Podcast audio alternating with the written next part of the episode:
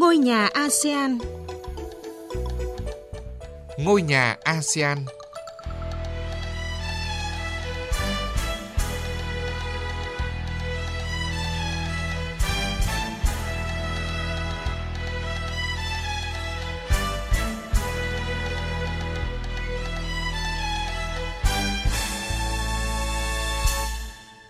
Kính chào quý vị và các bạn. Chương trình Ngôi nhà ASEAN hôm nay có những nội dung chính sau. Singapore để ngỏ khả năng phát triển điện hạt nhân. Trong khi chính sách phát triển xe điện được ủng hộ, chương trình ví kỹ thuật số 10.000 bạt tiếp tục đối mặt trở ngại, khó khăn đan xen thách thức với chính phủ mới của Thái Lan.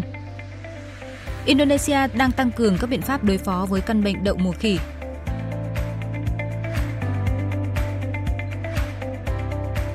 Thưa quý vị và các bạn, Bộ trưởng Thương mại và Công nghiệp Singapore Can Kim Jong mới đây cho biết, nước này chưa đưa ra bất kỳ quyết định nào về việc triển khai năng lượng hạt nhân, nhưng khẳng định để ngỏ tất cả các lựa chọn, đồng thời tăng cường năng lực quốc gia để nắm rõ hơn về các công nghệ năng lượng hạt nhân tiên tiến.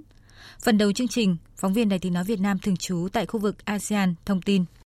Phát biểu tại lễ khai mạc Tuần lễ Năng lượng Quốc tế Singapore 2023, ông Can Kim Yong nhấn mạnh Singapore vẫn chưa đưa ra quyết định về sử dụng năng lượng hạt nhân – Thay vào đó, Singapore đang tăng cường năng lực về an toàn hạt nhân, chuẩn bị và ứng phó với tình huống khẩn cấp. Việc sử dụng năng lượng hạt nhân là một trong ba kịch bản tiềm năng được Singapore công bố vào năm ngoái trong báo cáo của Ủy ban Năng lượng 2050.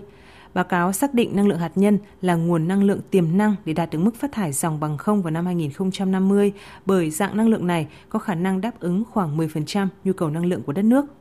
Theo Bộ trưởng Can Kim Yong, Singapore đã tiến hành một nghiên cứu tiền khả thi về năng lượng hạt nhân từ hơn 10 năm trước và kết luận rằng các công nghệ hiện có khi đó không phù hợp để triển khai năng lượng hạt nhân tại Singapore.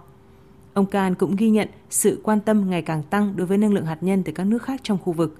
Để trang bị tốt hơn cho chính mình, Singapore đã phối hợp với các tổ chức quốc tế như Cơ quan Năng lượng Nguyên tử Quốc tế cũng như các nước láng giềng để thúc đẩy cơ chế chia sẻ thông tin và cùng nhau xây dựng năng lực cho khu vực. Chính phủ Singapore cũng đang nghiên cứu các công nghệ hạt nhân tiên tiến và tính phù hợp của chúng đối với nước này. Theo ông Can, các lò phản ứng mô đun nhỏ được thiết kế để làm mát một cách an toàn và thụ động mà không cần đến hệ thống bên ngoài hoặc hành động của người vận hành trong trường hợp khẩn cấp, được cho là sẽ an toàn hơn các lò phản ứng hạt nhân quy mô lớn thông thường.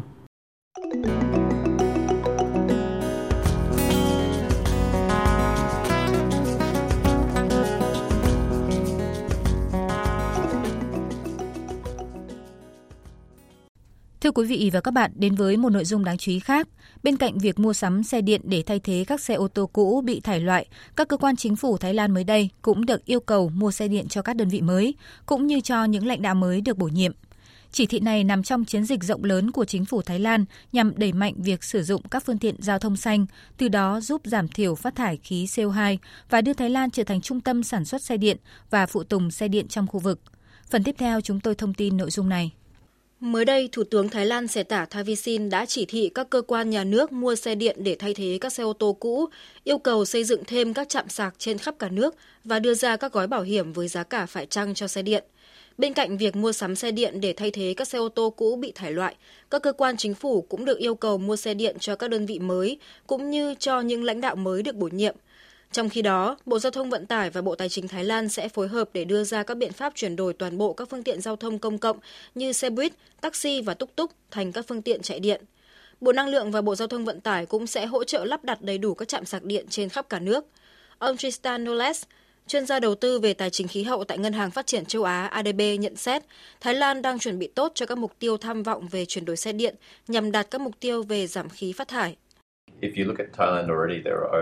Bạn có thể thấy Thái Lan hiện đã có hơn 850 địa điểm dài khắp cả nước với khoảng 2.500 trạm sạc cho các phương tiện chạy điện, tức là cơ sở hạ tầng đã khá tốt. Thể hiện nữa là trên đường phố bạn có thể dễ dàng quan sát rất nhiều xe điện lưu thông. Điều đó cho thấy Thái Lan đang từng bước chuẩn bị sẵn sàng cho tham vọng này. Ngoài ra, chính phủ Thái Lan còn có kế hoạch đưa ra hàng loạt biện pháp để khuyến khích người dân thay thế các loại xe sử dụng động cơ đốt trong thành xe điện. Điều này đòi hỏi các bộ ngành và các cơ quan thuộc chính phủ phải xem xét lại những quy định và biện pháp khuyến khích sử dụng xe điện. Về các thách thức trong thời gian tới, ông Tristan Knowles bình luận.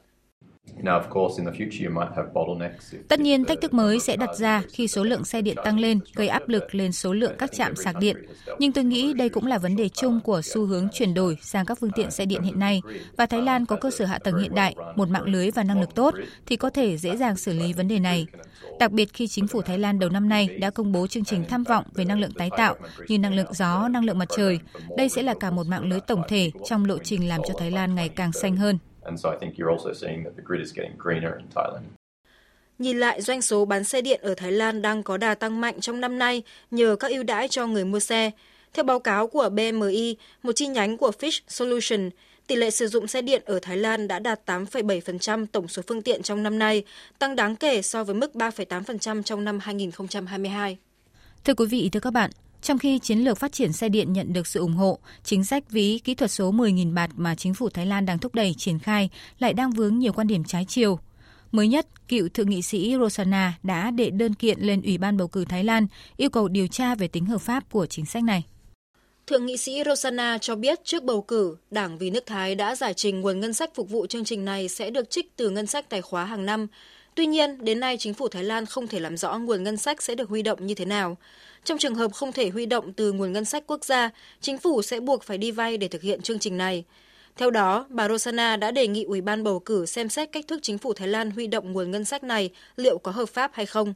Trong khi đó, hạ nghị sĩ của Đảng Tiến bước đối lập Serikanda cũng chỉ trích chính sách phí kỹ thuật số 10.000 bạt của Đảng Vì nước Thái được sao chép từ một chương trình tương tự ở Nhật Bản. Thứ trưởng Bộ Tài chính Thái Lan Julapun đã bác bỏ quan điểm này, khẳng định chính sách này do Đảng Vì nước Thái tự xây dựng – Ông Julapun cho biết ông có nghe nói về một chương trình tương tự đã được thực hiện ở Nhật Bản vào năm 1999 khi chính phủ phát phiếu mua sắm cho công dân. Theo Thứ trưởng Bộ Tài chính Thái, Julapun, không thể so sánh hai chương trình này vì chúng được áp dụng trong các bối cảnh khác nhau. Vì kỹ thuật số 10.000 bạt được coi là chính sách trọng tâm trong kế hoạch phục hồi nền kinh tế của chính phủ mới do Thủ tướng Siệt Tả lãnh đạo – Tuy nhiên, việc phải huy động khoản ngân sách quá lớn, khoảng 560 tỷ bạt và sử dụng công nghệ blockchain để phát tiền cho người dân từ đủ 16 tuổi trở lên qua ví kỹ thuật số, khiến cho chính sách này luôn bị đặt nghi vấn về tính khả thi và hiệu quả.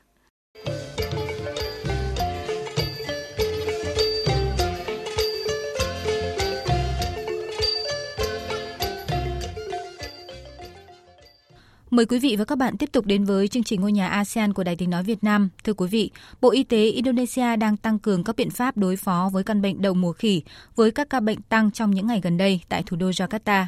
Phần cuối chương trình, Phạm Hà, thường trú Đài Tiếng Nói Việt Nam tại Indonesia, thông tin. Bộ Y tế Indonesia đang thực hiện 4 chiến lược để đối phó với các trường hợp mắc bệnh đậu mùa khỉ thông qua 4 biện pháp giám sát, điều trị, tiêm chủng và nâng cao biện pháp tuyên truyền về nguy cơ mắc bệnh. Với chiến lược giám sát, các cơ quan chức năng sẽ tiến hành điều tra dịch tễ học đối với những trường hợp mắc bệnh để truy tìm những người tiếp xúc gần gũi và xác định nguồn lây nhiễm, đồng thời cập nhật liên tục kết quả giám sát. Một hình thức giám sát khác là thành lập phòng thí nghiệm tham chiếu để xác nhận các ca bệnh và tiến hành giải trình tự. Chiến lược điều trị và tiêm chủng đang được thực hiện bằng cách chuẩn bị hậu cần về thuốc, điều trị và theo dõi cách ly, cũng như tiến hành tiêm chủng thí điểm cho các nhóm nguy cơ như nhân viên y tế và những người tiếp xúc gần. Bộ Y tế cũng đang triển khai mạnh mẽ công tác truyền thông về nguy cơ bằng cách gửi cảnh báo tới tất cả các quan chức y tế trong khu vực và thông báo cho Tổ chức Y tế Thế giới về các trường hợp được xác nhận. Bộ Y tế Indonesia cũng đang tích cực thu thập thông tin toàn cầu và khu vực thông qua các cổng thông tin đáng tin cậy. Thông tin này sẽ được báo cáo định kỳ cho các bên liên quan. Cho đến nay, Bộ Y tế Indonesia đã xác nhận 7 trường hợp mắc bệnh đậu mùa khỉ đều được phát hiện ở Jakarta. 7 trường hợp này do nguồn lây nhiễm địa phương, mặc dù một trong số các bệnh nhân có tiền sử du lịch nước ngoài.